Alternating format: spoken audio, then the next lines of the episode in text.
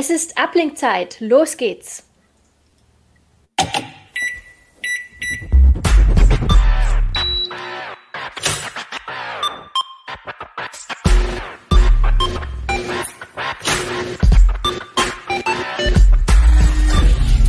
CT Uplink. Hallo und herzlich willkommen beim CT Uplink. Heute geht es um die Datenkrake Auto. Bevor es losgeht, kommt aber erstmal Reklame. Wie MSG IT-Lösungen für die digitale Welt von morgen gestaltet? Mit agilen Teams, modernster Technologie und ihrer IT-Expertise. Als international agierende Unternehmensgruppe mit weltweit mehr als 8500 Mitarbeitenden bietet MSG ausgezeichnete Karrierechancen in der Softwareentwicklung und IT-Beratung. Schaffen Sie nachhaltige IT-Lösungen und bewerben Sie sich jetzt unter karriere.msg.group. So, los geht's. Heute mit mir, Sophia Zimmermann, und wir sprechen heute über Autos. Die sind ja längst mehr als nur Transportmittel, die uns von A nach B bringen. Es sind ja im Prinzip rollende Entertainment- und Komfortburgen, die uns nicht nur Radio hören lassen, sondern auch äh, unsere Lieblingsstreams abspielen, die uns warnen, wenn wir zu schnell fahren, wenn wir zu doll auffahren. Sie sagen uns auch, wenn wir müde sind. Alles ziemlich komfortabel und nett. Aber das Ganze hat auch seinen Preis und darüber spreche ich heute mit zwei ganz kompetenten Kollegen aus der CT-Redaktion, die dazu auch in der aktuellen Ausgabe einen Schwerpunkt erarbeitet haben. Und das sind Sven Hansen und Holger Bleich. Stellt euch doch am besten einmal selber vor. hallo, Sven, Sven Hansen. Ja, auch das ist nett. Ich habe schon fast angefangen. Ähm, Sven Hansen aus dem Ressort Mega Multimedia Entertainment Gadgets. Genau. Und ich bin Holger Bleich aus dem Ressort Internet, äh, Software und äh, ja, deswegen da auch ein bisschen artfremd, weil wir normalerweise mit Autos gar nicht so viel zu tun haben, aber mein Bereich ist eben auch Recht und Datenschutz und äh, das äh, war das, was ich mir da angeguckt habe. Sven da war eher fürs Technische zuständig. Könnt ihr vielleicht kurz euren Schwerpunkt in der CT mal vorstellen? Vielleicht können wir das aktuelle Cover auch einblenden mit lila und ganz vielen Nullen und Einsen, die da aus dem Auto schweben. Was habt ihr da grundsätzlich gemacht? Ja, da fange ich vielleicht mal an. Also ähm, Ausgangspunkt von diesem Schwerpunkt waren tatsächlich ähm, durchaus ähm, Einwürfe von, von Leserinnen und Leser, die wir so über die Jahre gekommen haben, wo es eben um Autos, um Erlebnisse mit Autos ging. Und immer wenn die an CT denken, dann geht es natürlich auch irgendwie um Daten.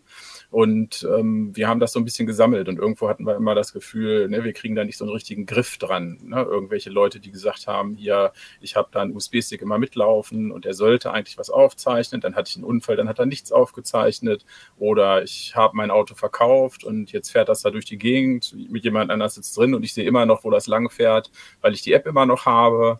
Also ne, kurz gesagt, viele einzelne Geschichten und Geschichtchen rund um das digitale Auto. Und äh, das haben wir eben zum Anlass genommen, da mal etwas genauer nachzuschauen. Als ich das gelesen habe, ich habe es natürlich gelesen, ähm, habe ich mich an sehr vielen Stellen auch ertappt gefühlt, weil wir haben auch ein Familienauto, das äh, wahrscheinlich die personifizierte Datenkrake ist. Ähm, es ist mit einer App gekoppelt, in der ich äh, gucken kann, ob es auch wirklich alles zugeschlossen ist, was ich ganz toll finde, weil ich sowas immer vergesse, wo ich aber auch den Verbrauch mit anderen Nutzern dieser App abgleichen kann, also ob ich mich da höher oder schlechter äh, oder besser ähm, befinde. Und ähm, ich habe mir schon immer gedacht, dass das, ja, irgendwer, irgendwo muss das ja auswerten und irgendwohin muss das fließen. Das ist bestimmt nicht nur für meine Spiel, für meine Zwecke gedacht. Ähm, aber über was für Autos reden wir denn da eigentlich? Weil ich äh, fand es ein bisschen verblüffend, dass es eben nicht nur ganz neue Autos sind. Sven. Ja, richtig. Ne? Wenn man mal anfängt, ähm, so wie du, dann denkt man erstmal so an die neuesten Autos, wo alles Mögliche schon mit App geht oder die vielleicht schon fast alleine fahren können, wo man sich das dann vorstellt. Dann freut man sich, dass man so eins nicht hat. Aber tatsächlich sind wir eben auch ein bisschen rückwärts gegangen in der Historie und ganz konkret habe ich einfach mal was gemacht, ähm, eben ein, ein älteres äh, Autoradio, also so eine sogenannte Head-Unit mit Festplatte zu kaufen bei eBay. Das heißt, das ist so ein Gerät, das steckte dann im Auto, was so Baujahr 2005, 2006, glaube glaube ich, war. Und da haben wir einfach mal geschaut, was eben auch auf so einem älteren äh, Gerät äh, noch an Daten vorhanden waren und waren dann doch äh, verblüfft. Also zum einen, in, in welcher Detailtiefe dort Daten äh, teilweise getrackt waren von diesem Gerät. Da ist eine 30 Gigabyte Festplatte zu dem Zeitpunkt drin gewesen. Ähm, und äh, zum anderen auch mit äh, wie wenig Aufwand man das äh, eigentlich dann doch hingekriegt hat, weil wir doch eher gedacht hätten, dass das äh, stärker alles geschützt darauf ist. Und das hat uns dann auch wieder zu denken gegeben, wenn man eben von da aus hochrechnet, äh, ne, 2005 bis 2021, 2022 ist dann ja doch nochmal ein Sprung. Und dann wird einem schon ein bisschen mulmig, wenn man sich überlegt, was heute alles möglich ist und was damals schon gemacht wurde. Genau, ähm, Holger, dann die vielleicht die Frage an dich, warum ist das gerade heute so ein Thema, Datenschutz und Auto? Naja, also es, es war ja schon lange ein Thema, ne? also ähm, aber richtig scharf gestellt wurde das Ganze ja durch die Datenschutzgrundverordnung, zumindest in Europa, äh, weil plötzlich ähm, ganz andere Auskunftsansprüche von Seiten der Verbraucher da sind, aber vor allem eben auch höhere Strafen drohen äh, den, den Unternehmen, wenn sie sich nicht, nicht an den Datenschutz halten. Also wir hatten vorher auch schon das Bundesdatenschutzrecht, das war ähnlich scharf wie die äh, Datenschutzgrundverordnung, die europäische die seit ähm, Mai 2018 gilt. Aber ähm, das, da sind jetzt eben schärfere, drakonischere Strafen vorgesehen und deswegen auch die großen Autokonzerne, wie hier Niedersachsen zum Beispiel VW oder, oder Daimler oder BMW und äh, auch alle, die hier in Deutschland agieren, also auch die ausländischen, müssen sich daran eben halten. Sie tun es teilweise und teilweise nicht, das wissen wir. Ähm, wir sehen aber auch, also das ist mir schon aufgefallen, dass es in den letzten Jahren auch bei den, bei den Konzernen Umdenken gegeben hat, dass das Thema Datenschutz deutlich deutlich mehr in den Fokus rückt. Also äh, jemand, der sich jetzt ein neues Auto kauft, der wird das schon allein da, daran merken, dass wenn er das Entertainment-System startet oder gar wenn er irgendwie äh, mit der eSIM online geht, ähm, dass da Datenschutzerklärungen aufpoppen ohne Ende, die man dann abnicken muss. Ähm, teilweise bei jedem Start vom Auto. Ich kenne das von, wir haben ein ID3 von VW, also ein relativ neues Auto. Da muss ich jedes Mal, wenn das Auto startet, muss ich sagen, ja, ich will in den Online-Modus gehen. Ja, ich weiß, dass äh, Ortungsdaten, Standortdaten damit in die die Cloud äh, von VW entfleuchen. Ne? Das muss ich halt bestätigen, ansonsten kann ich einen Teil der Funktionen nicht nutzen. Ähm, und das wird, äh, wird halt immer mehr. Ne? Also die insbesondere dadurch, dass die Autos vernetzt werden. Also wenn ich mir überlege, ich kriege jetzt zum Beispiel Sven, finde ich auch hammerhart. Das ist ja auch relativ neu. Ich kriege ja auch äh, die, die Updates, die Software-Updates auch für die Steuergeräte jetzt online. Ne? Die kommen halt over the air über, ähm, über das Mobilfunknetz aufs Auto. Und dann, ähm, meine Frau war da äußerst erstaunt, äh, dass dann auf einmal solche Fragen kommen, die, was, dass sie da plötzlich was abnicken musste und dass das Auto plötzlich Sicherheitsfunktionen abgeschaltet hat, weil es jetzt in einen Update-Modus geht und so. Also da, da, da sind Sachen im Gange, finde ich. Äh, das ist halt auch ein Grund, warum ich mich gerne da beteiligt habe, mal auch datenschutzrechtlich ein bisschen rumzuforschen, was die, was eigentlich von dem, was die tun, legal ist, halb legal, halb seiden ist und was vielleicht wirklich in den jenseits, jenseits des Graubereichs schon geht. Also die, ähm, ja, die naheliegendsten Daten, die erfasst werden, sind natürlich Ortsdaten. Aber was sind das alles noch? Was, was, wie, wie weit greift das alles noch? Ähm, könnt ihr da vielleicht einen kurzen Überblick geben? Im Prinzip haben wir das halt auch in dem Artikel versucht, mal alles äh, eben in, in, so einer Infografik, also übersichtlich auf zwei Seiten auch zusammenzustellen. Ähm, und dann ist es tatsächlich so, wenn man sich das anguckt, dass es doch eben vielerlei ganz unterschiedliche Daten auch sind, die halt auch Rückschlüsse auf die Person zulassen. Äh, Fange fang ich mal an ne, mit, mit äh, Sitzeinstellungen, also individuelle Einstellungen im Auto, wo ich auch schon Körpergröße, Gewicht, solche Sachen rauskriege. Ähm, das, das individuelle Fahrverhalten ist für so ein aktuelles Auto eigentlich auch ein, ein offenes Buch, weil wie ich beschleunige, abbremse, alle solche Sachen, die können, können festgehalten werden. Und äh, was ich für einen Radiosender höre, da kann ich sogar bis hin zu, zu meiner momentanen Gemütsfassung quasi halt irgendwie kommen. Ne? Also das, das Spannende an der Geschichte ist eigentlich, dass äh, wenn man sich dieses ganze Paket halt äh, anschaut, dann weiß man, wenn man, wenn man das alles sammelt und wenn man das beim Fahrzeug äh, zwei Wochen lang sammeln würde, dann würde ich dich sehr gut kennen einfach. Da, da ne, müsste ich nicht mehr, müsste ich nicht mehr viel überlegen. Und dann selbst wenn, selbst wenn ich davon ausgehe, dass das alles anonym ist oder anonymisiert oder so, ähm, ist es mit höchster hoher Wahrscheinlichkeit habe ich dann auch deine Person einfach äh, und kann die ausfindig machen. Ne? Das ist kein Problem. Und äh, ja, eben das, das ist das, das Spannende an dieser ganzen Geschichte, dass einfach ja, im Auto viel zusammenläuft. Ja, also eins, eins wollte ich noch ergänzen, ne? der, der irrsinnige Einsatz von Kamerasystemen mittlerweile. Ne? Also Ähm, es ist ja nicht mehr nur noch so, dass da irgendwelche Sensoren, die, was weiß ich, äh, Gewicht messen oder sonst oder, oder Lidschläge, sondern alle, all das passiert ja, also zumindest teilweise mit Kameras und zwar nicht nur im Auto, also Insassenbeobachtung, äh, ähm, aber auch das Umfeld vom Auto wird halt gescannt. Das fängt bei, bei, bei Verkehrszeichenerkennung an. Dann gibt es ähm, ähm, Diebstahlpräventionssysteme, also Stichwort Tesla, irgendwelche, äh, irgendwelchen Wächter, irgendwelchen Wächtermodi, wo die Kamera anspringt, wenn sich jemand dem Auto nähert und äh, derjenige weiß aber nicht, dass er gefilmt wird. Das sind alles Dinge, die in, in den Datenschutzbereich wirklich sehr stark reinspielen und auch über Grenzen gehen. Das stimmt, aber man hat ja tatsächlich, wie du vorhin schon gesagt hast, Tolga, eigentlich kaum eine Möglichkeit, dem zu entgehen. Also nee, ja, man hat schon die Möglichkeit, dem zu entgehen. Man, äh, ähm, in der Regel wird man von den Herstellern ja schon gefragt, ähm, möchtest du diese Funktion aktivieren oder nicht? Aber jede Funktion, Komfort, gerade Komfortfunktion, die du da nicht aktivierst, die aktivierst du dann eben nicht. Ne? Du wirst ja nur vor, äh, du wirst immer bei jeder Einwilligung, wir kommen ja noch darauf, was es da vielleicht für Rechtsgrundlagen geben könnte, denke ich. Ähm, aber wenn du jetzt einwilligst äh, in, den, in den Vorgang äh, oder wenn du nicht einwilligst, dann darfst du die Funktion eben nicht nutzen. Ne? Das führt dann eben übrigens so weit, wie äh, zum Beispiel, wie es Tesla macht, macht, dass du, äh, dass du eine Datenschutzerklärung vorgeknallt kriegst und da wird dann gesagt, gut, wir können das alles abschalten, aber wenn wir das abschalten, äh, läufst du in Gefahr, dass das Auto überhaupt nicht mehr funktioniert. Viel Spaß dabei. So, so ungefähr, also so formulieren sie es natürlich nicht, ne? aber das ist die Quintessenz davon. Und dann ist natürlich die Frage, ob das noch äh, irgendwie rechtlich sauber ist, wenn du den Leuten sagst, quasi, du kannst dein Auto nicht benutzen, wenn du das hier jetzt nicht abnickst. Also nach dem Kauf wohlgemerkt. Na, wahrscheinlich wird es dann halt irgendwie noch fahren, ne? aber es ist halt schon so, das äh, ist vielleicht auch nochmal deine, deine, die Geschichte am Anfang, Sophia, die du erzählt hattest. Natürlich werden diese Daten nicht, nicht um, um ihrer Selbstwillen erstmal erfasst, sondern da stehen halt immer schon konkrete Funktionen eben dahinter. Komfort, Sicherheit, ja. Komfort, Sicherheit, Effizienz erstmal, ne? so die, die, die drei Sachen. Und immer wenn man was abschaltet, dann funktioniert natürlich irgendwas weniger. Und im Beispiel jetzt von, von den Kamerasystemen, was Holger erzählt hat, ne?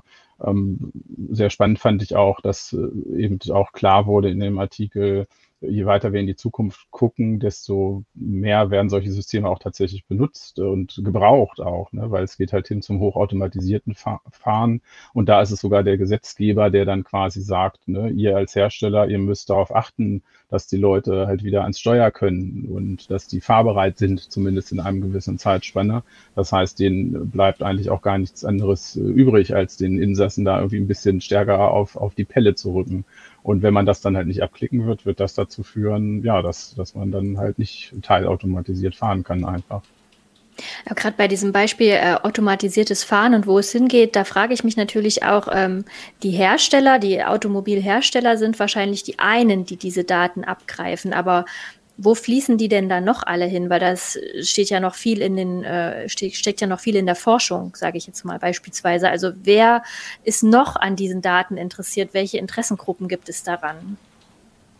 Ja, da musste man sich halt auch, also je mehr man recherchiert hat, je mehr, desto mehr hat man dann natürlich auch gefunden. Also das geht äh, wirklich in, in alle Bereiche rein. Das sind natürlich die Hersteller selbst oder halt auch konkurrierende Hersteller. Es sind halt aber auch auch äh, Universitäten, Wissenschaftler, die Interesse an solchen Daten haben oder auch Behörden, nicht nur äh, Strafbehörden, sowas gibt es natürlich auch, solche berechtigten Anfragen im, im Zuge eines Ermittlungsverfahrens, aber auch ähm, zum, zum Zwecke der, der äh, Stadtplanung, um zu sehen, wo wer welche Wege zurücklegt oder ähm, Pannendienste, die wollen auch in die Autos rein und, und wollen gleichberechtigt mit den Automobilherstellern halt auch in Autos was machen und mit Autos was machen. Versicherer und so weiter und so fort. Also das heißt, an diesem ganzen Pool gibt es äh, viele, viele Interessenten und das macht natürlich auch klar, warum in diesem ganzen Thema so viel Druck halt durchaus ist. Und äh, wie kann ich mir da als Verbraucher Transparenz verschaffen? Also wie kann ich da Einblicke darüber ähm, erlangen, was über mich erhoben wird und im Zweifelsfall auch, wo das hinfließt? Gibt es da eine Möglichkeit? Fragst du mich?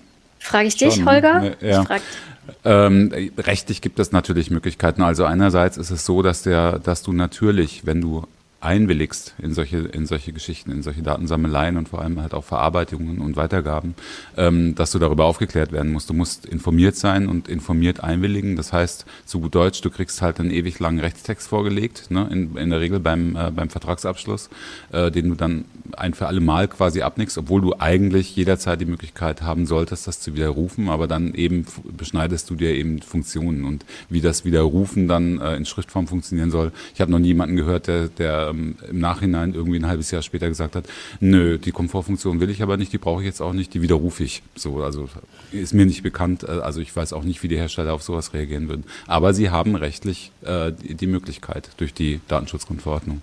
Ähm, das eine ist eben diese einmalige Einwilligung und das andere ist natürlich, du solltest eigentlich auch jederzeit vom Hersteller erfahren dürfen, äh, was er genau über dich speichert wo er es speichert und an wen er die Daten eventuell weiterreicht, zur weiteren Verarbeitung zum Beispiel ne, oder zu Marketingzwecken oder äh, an, an Versicherungen oder auch an Strafverfolgungsbehörden, wie auch immer.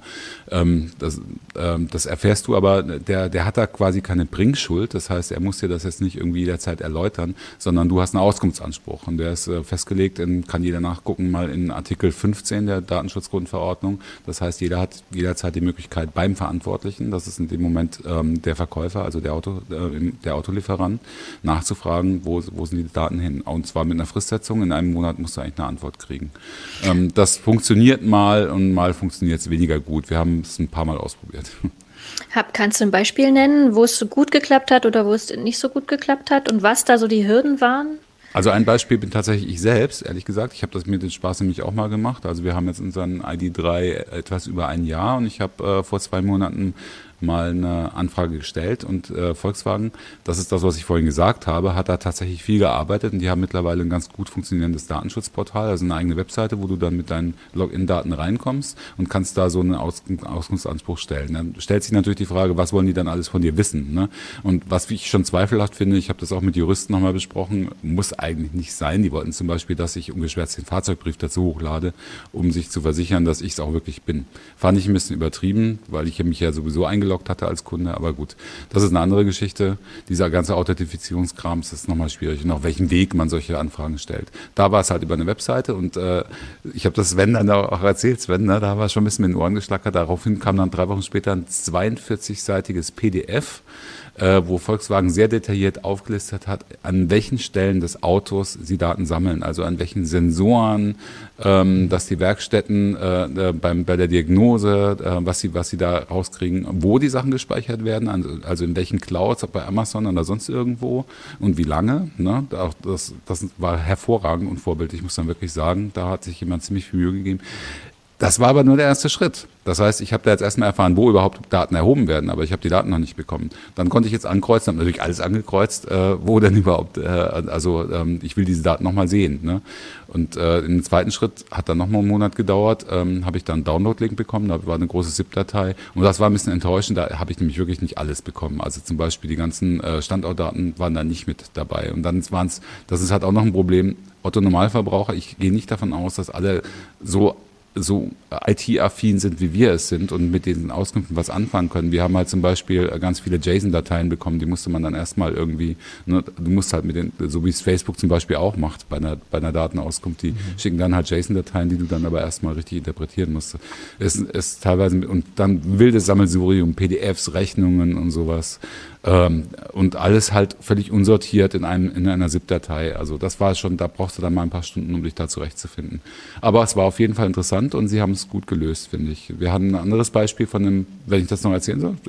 Gerne, wo es, nicht so gut geklappt hat, das war ein, ähm, ein Autor von uns, ähm, der auch selber im datenschutzrechtlichen Bereich aktiv ist, der hat das Ganze mal versucht mit dem äh, CityGo von Skoda, ähm, als ein kleines Elektrofahrzeug und äh, ist davon bei Skoda von Pontius zu Pilatus geschickt worden, hat aber wirklich nur einen Teil der Daten tatsächlich erhalten, hat aber sehr viel Energie da rein äh, verwendet und musste nochmal nachschreiben und nochmal nachhaken, mal in Briefform, mal in Mailform, obwohl er immer gesagt hat, Mail reicht mir schon, aber dann hat es denen wieder nicht gereicht und so. Am Schluss hat er aber tatsächlich nur einen kleinen Teil der Daten erhalten, die er, die er die aufgelaufen sind. Das ist ganz klar, dass da nicht alles dabei war. Er hat dann halt auch irgendwann mal aufgegeben, hat gemeint, dass man kommt da schlecht weiter. Interessanterweise ist es halt witzig, dass Skoda halt auch zum VW-Konzern gehört, aber Skoda eben dieses Portal offensichtlich nicht nutzen kann. Ne? So hat dann jede Marke und jeder Hersteller innerhalb von so einem Konzern, das wird bei den anderen auch nicht anders sein, irgendwie kocht er sein eigenes Süppchen, ne? Sven, denke ich mal.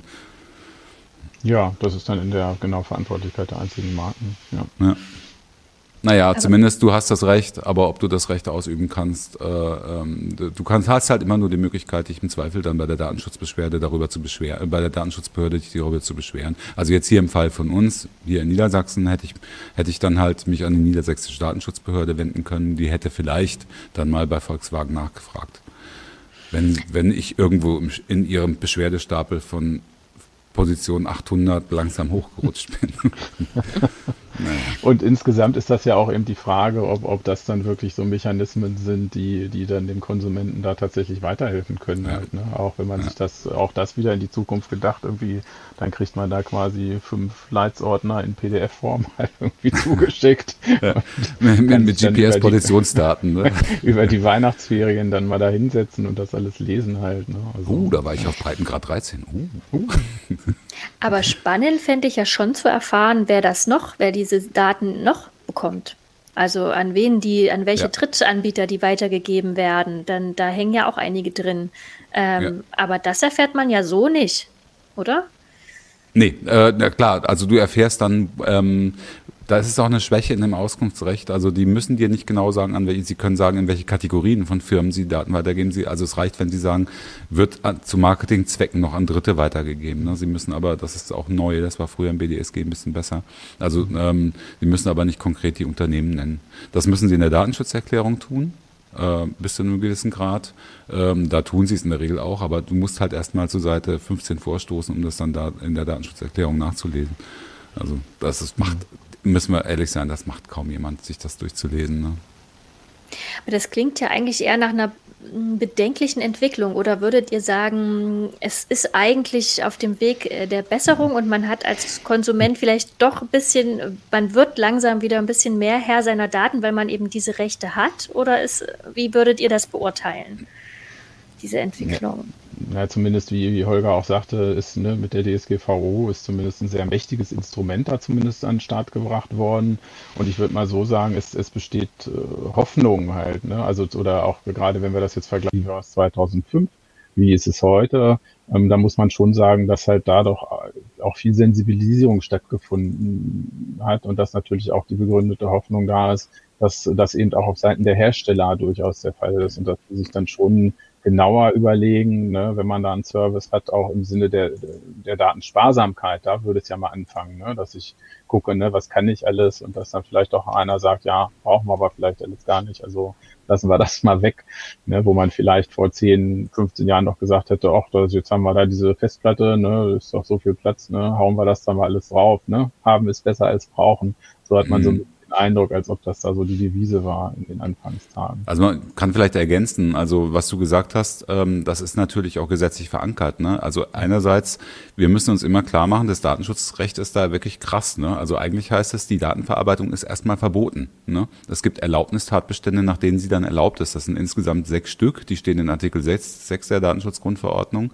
Und im Wesentlichen kommen jetzt hier zwei in Frage, ne? aber immer mit Zweckbindung, das ist ganz wichtig. Mhm. Und das wird eben oft außer Acht gelassen. Ne? Also das heißt, die können schon Daten erheben, die müssen dann halt sagen, wofür und diesen Zweck dürfen sie auch nicht verlassen. Das heißt, wenn die jetzt zum Beispiel, sie können auch sagen, ähm, äh, wir, wir erheben Daten und geben die an, an, an ihre Versicherung weiter. Dann dürfen sie sie aber nur dafür ne, benutzen mhm. und nur an die Versicherung weitergeben und die dürfen dann auch nicht zum Beispiel an Strafverfolgungsbehörden gehen, theoretisch. Ne? Also da muss dann auch, müsste, das müsste dann auch umfasst sein davon. Und ja, also äh, und diese Zweckbindung, die wird halt oft außer Acht gelassen. Das mit den äh, Versicherungen, das ist nochmal ein ganz spannendes Thema. Denn ähm, da gibt es ja auch mittlerweile ähm, Tarife, die an solche Telematikboxen ähm, gekoppelt mhm. sind, die, was weiß ich, Bremsverhalten und alles aufzeichnen und danach dann der Tarif ausgesteuert wird. Ähm, wie ist das? Das könnten die ja eigentlich auch ohne diese Boxen schon bekommen, ne? Also diese Daten würden sie ja, kriegen sie ja eigentlich auch ohne das. Ach so, ja, ja. Das kriegen sie eigentlich auch aus ja, dem Auto genau. heraus.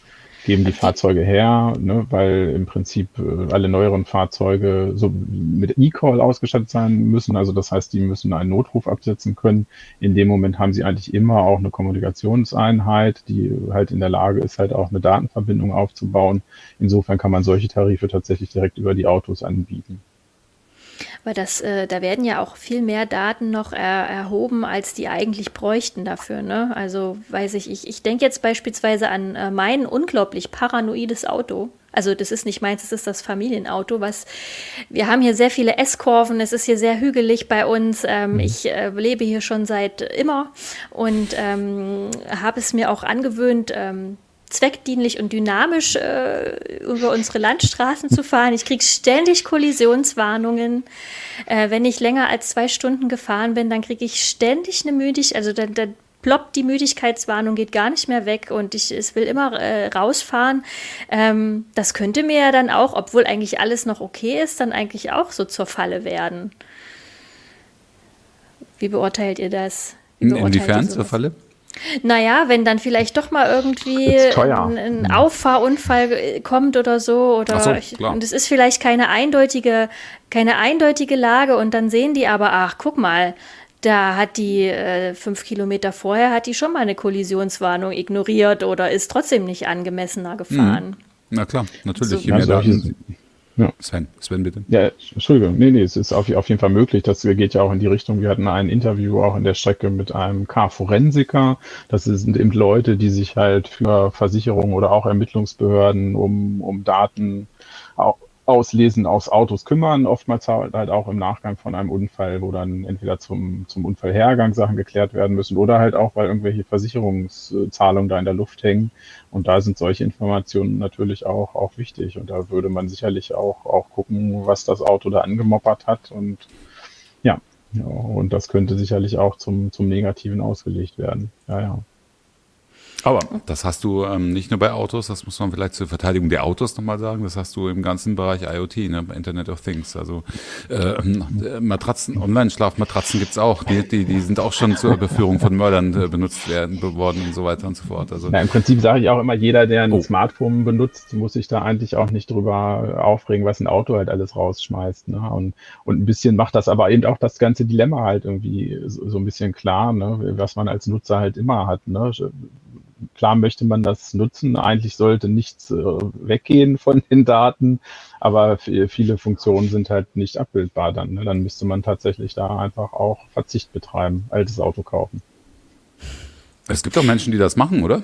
Ja. Ich glaube, es gibt da so, ein, so, ein, so, ein, äh, so eine Art, äh, so, so eine Weg, auch aus Datenschutzgründen, so eine Retro-Bewegung. Ich habe schon von Leuten gehört, die genau deswegen gucken, dass sie Autos haben, die zumindest äh, das muss man keine, dann, Festplatten, ja. keine Festplatten drin haben und so. Hm. Aber ich habe ja auch gelesen, dass schon das Airbag-Steuergerät verräterisch sein kann. Sven, das ist richtig. Oder? Das Auto sollte dann auch kein Airbag haben. Ja, das war, das war tatsächlich auch so ein erster Artikel, den hatten wir vor ein paar Jahren bei im Heft.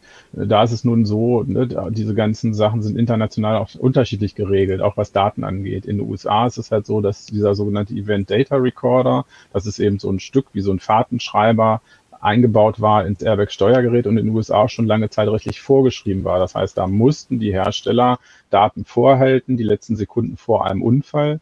Und in diesem Airbag-Steuergerät ist eigentlich schon sehr viel Detailliertes drin weil dort wird ja immer berechnet, ne, wann müssen die Dinger jetzt gezündet werden. Das heißt, das überwacht die Lenkung, den Einschlagwinkel des Lenkrades, das äh, überwacht die Räder, wie sie sich drehen, wie stark das Gaspedal durchgedrückt ist, wie stark das Bremspedal durchgedrückt ist. Das heißt, alles, was der Fahrer auch mit dem Fahrzeug macht, ist da eigentlich hochpräzise abgebildet.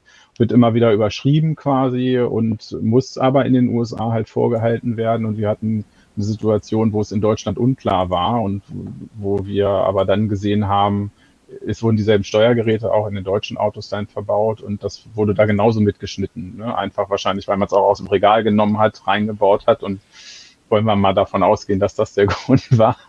ja? Auf jeden Fall sind, sind das auch äh, eben äh, teilweise Motive, halt auch Daten vorzuhalten, eben weil sie auf, im anderen Markt vielleicht sogar rechtlich vorgeschrieben sind, erwartet werden und an einer anderen Stelle darf man sie vielleicht wieder gar nicht. Ja, Aber also eben auch alles, was ein Airbag hat, zeichnet auch Sachen auf. Also äh, der, ich finde, es gibt schon so einen Gezeitenwechsel auch in, in, in dem Bereich und der fängt da an, wo, das, wo die Autos tatsächlich äh, always on sind. Ne? Also wenn, wenn, die, wenn die Daten ohne dein Wissen es ist eine Sache, wenn auf, äh, auf Geräten im Auto aufgezeichnet wird, die müssen dann ausgebaut werden und forensisch ausgewertet werden. Ich finde, das ist schon nochmal was anderes, wenn die Daten im Auto verbleiben, als wenn sie unkontrolliert in die Cloud geblasen werden, in die Hersteller-Cloud oder in andere Clouds, weil von da aus kann es natürlich dann weitergehen. Ne? Also die Daten verlassen das Auto und äh, gehen in fremde Hände. Und was da, was da dann mit ihnen passiert, das ist ja dann nicht so, dass es nur, im, äh, dass, dass diese Daten für den strafrechtlichen Bereich benutzt werden können, äh, im, im konkreten Fall, sondern quasi verdachtsunabhängig benutzt werden können. Ne? Wenn du, wir hatten ja auch den Fall, ähm, den hatte ein Fernsehteam recherchiert irgendwie mit einem äh, mit einem Tesla, wo, wo eine Strafverfolgungsbehörde auch mal angefragt hat bei Tesla wegen einem, glaube ich, einem illegalen Autorennen oder sowas. Ne? Und mhm. äh, dass Tesla da eine Menge Daten rausgerückt hat aus, aus der eigenen Cloud, die sie eigentlich hätten, hätten eigentlich gar nicht haben dürfen. Ne? Und daraus wurde, da wurde dann klar, ah, Moment mal, die speichern doch wesentlich mehr und die speichern auch mehr Bildmaterial, was die Kameras aufnehmen äh, äh und, und schicken das alles in die Cloud. Ne? Und das liegt halt bei Tesla. Und äh, wenn man darauf zugreifen will als Strafverfolgungsbehörde, dann scheint es da keine allzu hohen Hürden zu geben, dass Tesla sowas auch rausgibt. Das ist ja jetzt auch die eine Seite, die Hersteller, ne? Aber ähm, weil, weil du gerade sagst, bei Daten, die quasi außerhalb des Fahrzeugs ähm, aufgenommen und äh, ausgewertet werden. Ich muss da zum Beispiel auch an diese ganzen Dashcams denken. Teilweise machen ja Autofahrer sowas äh, auch selbst, indem sie quasi äh, die Straße vor und hinter sich quasi die ganze Zeit aufnehmen. Das ist ja, wenn nach, wenn ich das, wenn ich euch jetzt richtig verfolge, äh, ja, verstanden habe, ist das natürlich auch nicht rechtens. Müsste man eigentlich auch einen Disclaimer irgendwie gut nach außen sichtbar für alle abnickbar äh, ranbringen? Wie ist Im Grunde genommen müsstest du, ja klar, du, du kennst das doch von zu Hause. Ich meine, wir, also es gibt genügend Bußgelder mittlerweile, weil Leute irgendwie, ähm, keine Ahnung, ähm, Amazon Ring klingeln irgendwie mit, mit Kamera draußen blöd an ihre Tür hängen, sodass sie teilweise einen Teil, einen Teil von der Straße mitfilmen und vielleicht auch aufzeichnen. Und das ist illegal. Ne? Und genauso ist es illegal, dass du irgendwie mit einem, äh, mit einem Auto oder mit einem Motorradhelm oder wie auch immer äh, fremde Kennzeichen aufnimmst, fremde Personen vielleicht aufnimmst und das dauerhaft speicherst. Deswegen ist eigentlich klar geregelt, äh, du kannst das für den Moment speichern, aber es muss dann halt sofort wieder gelöscht werden. Ne? Also ziemlich sofort. Und es unterliegt übrigens dann unter Umständen auch einem Beweisverwertungsverbot. Das heißt, du kannst es dann nicht einfach nehmen, um, äh, um zu sagen, äh, hier, ich war aber unschuldig an dem Unfall, ne? weil ich habe ja alles mit aufgezeichnet. Wie aufgezeichnet? Dann kannst du ein ganz anderes Problem kriegen. In Form von Bußgeldern? Auch das ist möglich, aber in, einfach in der Form zumindest, äh, dass diese Aufnahmen nicht vor Gericht verwendet werden können. Ne? Also, also Datenschutz und Privatsphäre im äh, Straßenverkehr ist äh, ein sehr komplexes und sehr äh, extrem äh, vielschichtiges Thema. Vor welchen großen Herausforderungen stehen die Akteure denn da noch künftig? Was seht ihr da noch, ähm, Sven? Also bei Sven, wenn ich das mal sagen darf, um dich da hinzustoßen, Sven, weil da hat's mir echt die Socken ausgezogen, dass, äh, als du von diesen, äh, von diesen Kontinentalgeschichten berichtet hast. Vielleicht kannst du das mal kurz erzählen, wo in, wohin da die Reise geht.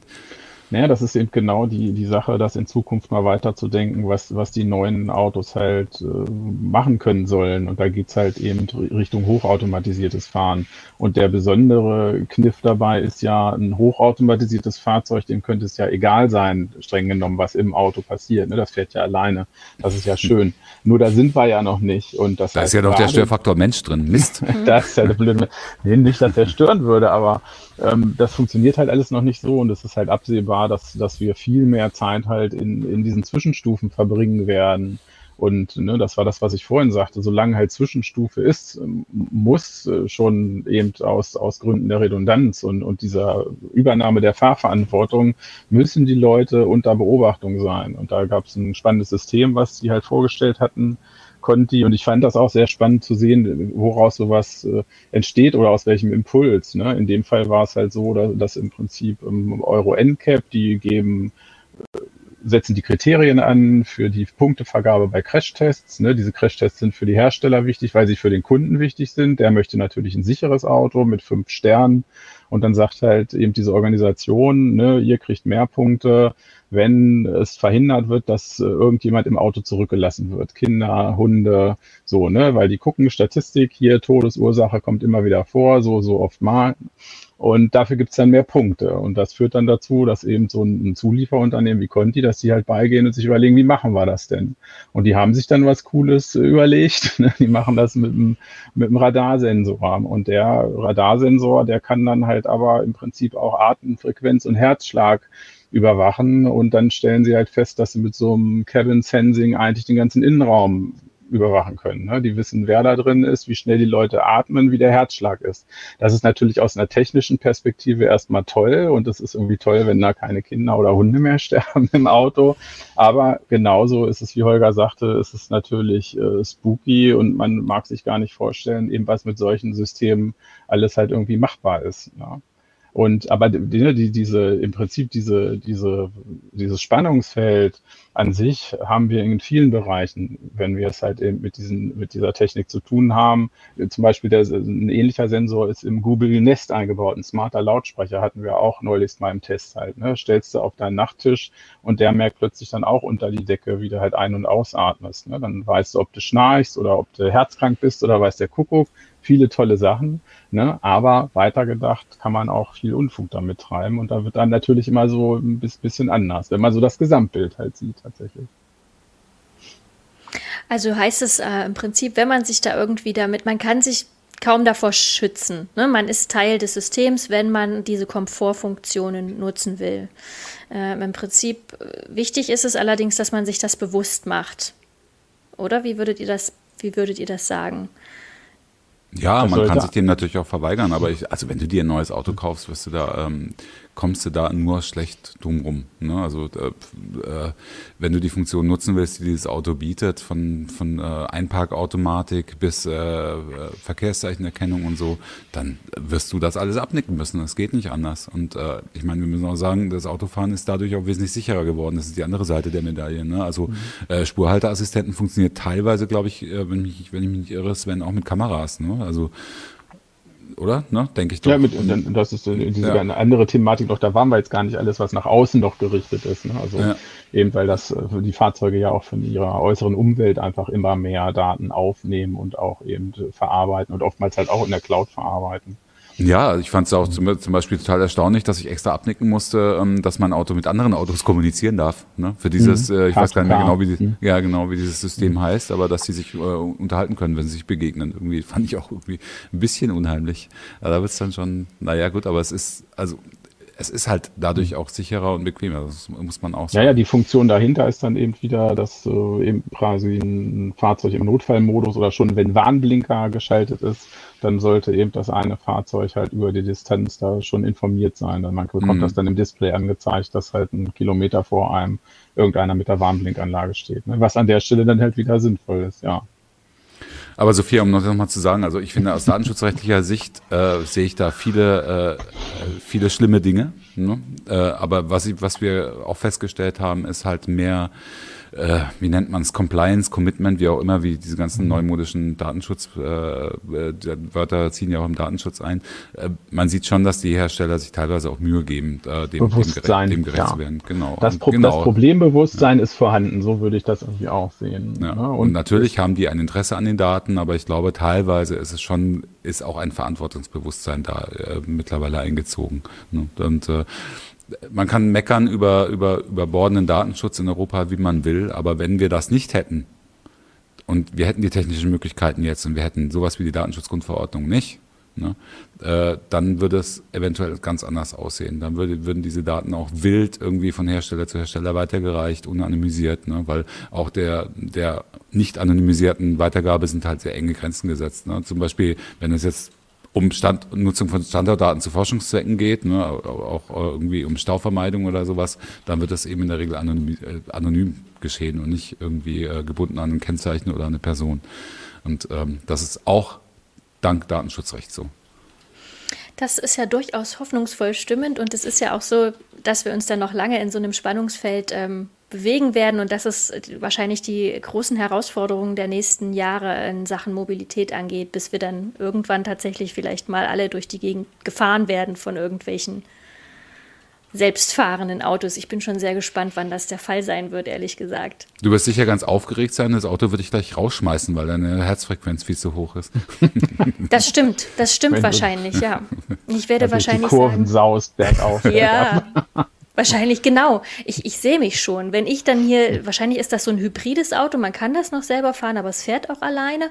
Und dann fahre ich hier über die Landstraßen und dann wird plötzlich das Lenkrad eingefahren und es macht alles selber, weil es sagt, ich bin eine Gefahr für mich selbst. Genau, oder, oder aber, oder aber es ist die KI ist dann schon so weit und hat Gewalt über den Schleudersitz auf dem Fahrersitz und, und feuert dich dann einfach gleich oben raus. Das kann natürlich auch sein. Überflüssig, ja. überflüssig. Überflüssig, überflüssig. Ja, solange da ein Fallschirm dabei ist, könnte ich mir vorstellen, dass ich das mal ausprobieren würde. Solange das Auto nicht abbezahlt ist, wirft es einen bestimmt nicht raus. Das ist wahr. Also nie, nächster, nächster wichtiger Tipp von Sven, zahlt eure Autos niemals ab. Ja, niemals nein, nein, nein, nein, Ja, sehr gut. Ah, das war extrem spannend für mich, weil, äh, wie gesagt, ich ähm, komme mir auch immer sehr überwacht vor in unserem mich sehr bevormundenden Auto. Und ähm, bevor es jetzt gleich mit eurem Les äh, Leserfeedback, das ist ja gar keine Lesergeschichte hier, das ist ja ein Podcast.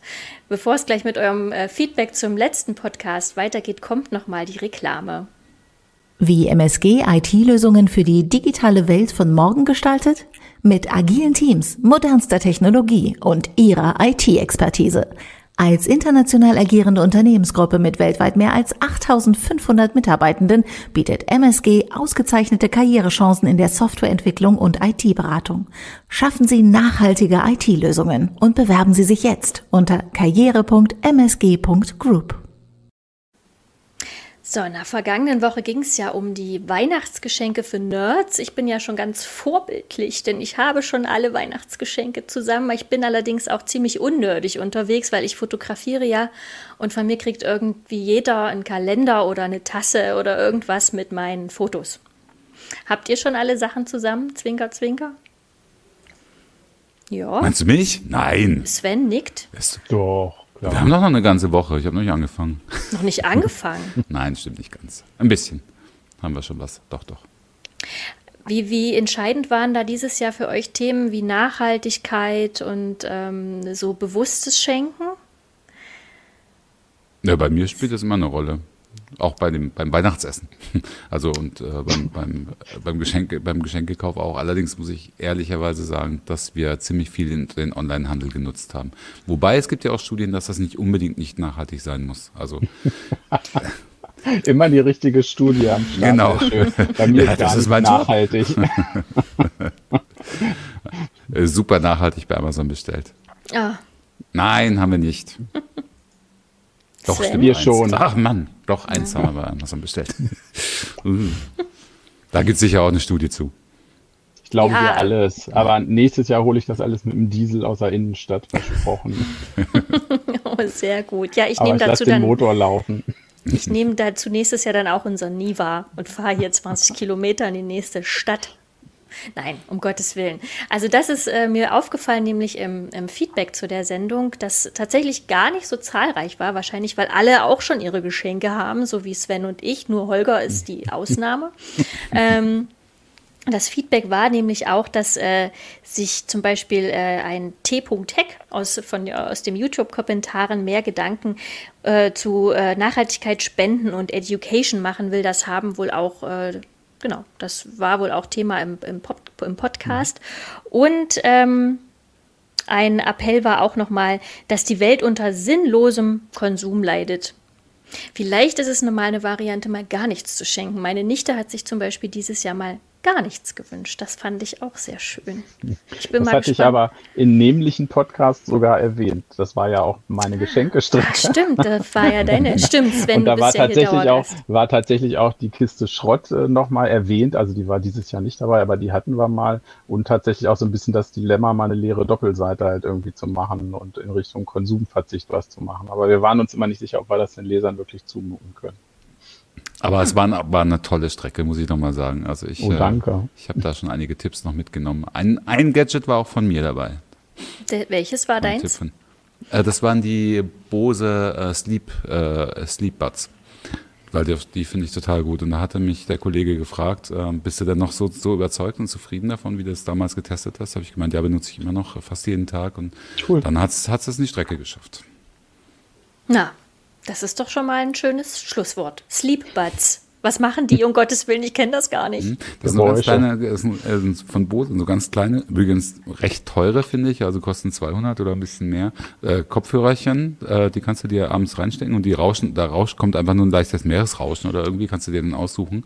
Aber äh, die, und die maskieren halt Außengeräusche, ne? Also wenn du zum Beispiel irgendwie, keine Ahnung, neben dem äh, Kühlschrank schläfst oder wenn dein Partner schnarcht oder wie auch immer, ähm, dann kriegst du das kaum noch mit. Aber sie sind halt so klar, äh, das ist so gut gemacht, dass du trotzdem Außengeräusche, die sehr ungewöhnlich sind, wenn zum Beispiel der Kater kommt und mir ins Ohr schreit, dann höre ich das trotzdem noch.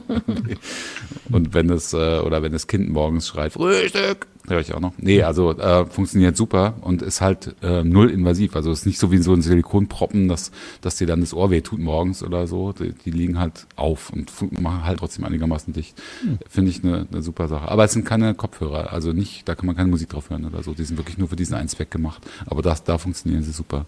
Ja, sehr cool. Und dann noch die Dämmerungsfunktion dank eines Philips Hue. Und dann wären wir wieder beim Thema Datenschutz. Oh, da bringst du mich noch entgegen. Ne? Ja, sehr gut. Ja, ihr beiden, ich danke euch ganz herzlich, dass ihr da wart. Hat Spaß gemacht mit euch. Und ich danke auch dir, äh, Ralf, dass du uns wieder produziert hast. Ich glaube, das ist deine letzte Sendung für dieses Jahr mit uns. Und ähm, ja, vielen Dank dafür. Und euch wünsche ich noch ein ganz, ganz schönes Wochenende und eine ganz tolle Zeit. Bis bald. Ciao. Ciao. Ciao.